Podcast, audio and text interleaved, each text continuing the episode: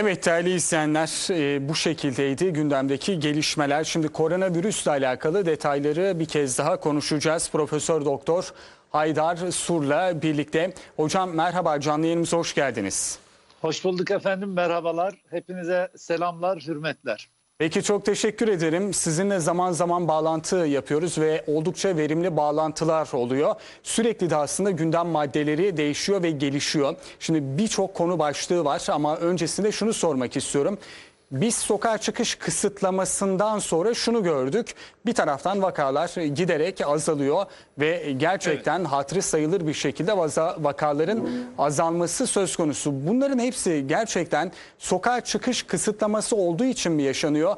Yoksa gerçekten bunun doğal bir süreci var. Evet e, virüs pik yapacak ve ardından aşağı inecekti. İşte bu aşamaya geldiğimiz için mi vaka sayısı azalıyor hocam? Ee, tabii ki insan davranışları, toplum davranışları bu virüsün toplum içindeki yayılımını e, belirleyen ana unsur olmaktadır. E, elimizde ne tam bir tedavi ilacı ne de tam bir korunma yöntemi olarak aşı mevcut olduğuna göre elimizde kala kala toplumsal hayatı virüsü bize en az hasar verecek şekilde tanzim etmeye kalmıştı. Bizler de onu yaptık toplum olarak, karar vericilerimiz olarak, sağlık görevlileri olarak. Ee, üst üste 8-10 tane iyi iyi üst üste koyabildiğimiz için bu verimli sonuçları aldık. Neydi bunlar? Bir gözden geçirecek olursak. Bir, okullar erken dönemde kapatılmıştı. Cesurca bir hareket. Cuma namazları dahil e, kalabalık yerlerdeki e, ibadetlerimizin tek tek evlerimizde yapılmasına karar verilmişti. Sportif faaliyetler gibi e, kalabalık yerler, AVM'ler kapatılmıştı. Pazar yerleri tam kapatılmasa bile çok kontrol altında ve sosyal mesafeye en fazla özen gösterilmeye çalışılarak e, devam ettirilmeye çalışıldı. E, evlere servisler yapılarak insanların sokağa çıkması önlendi.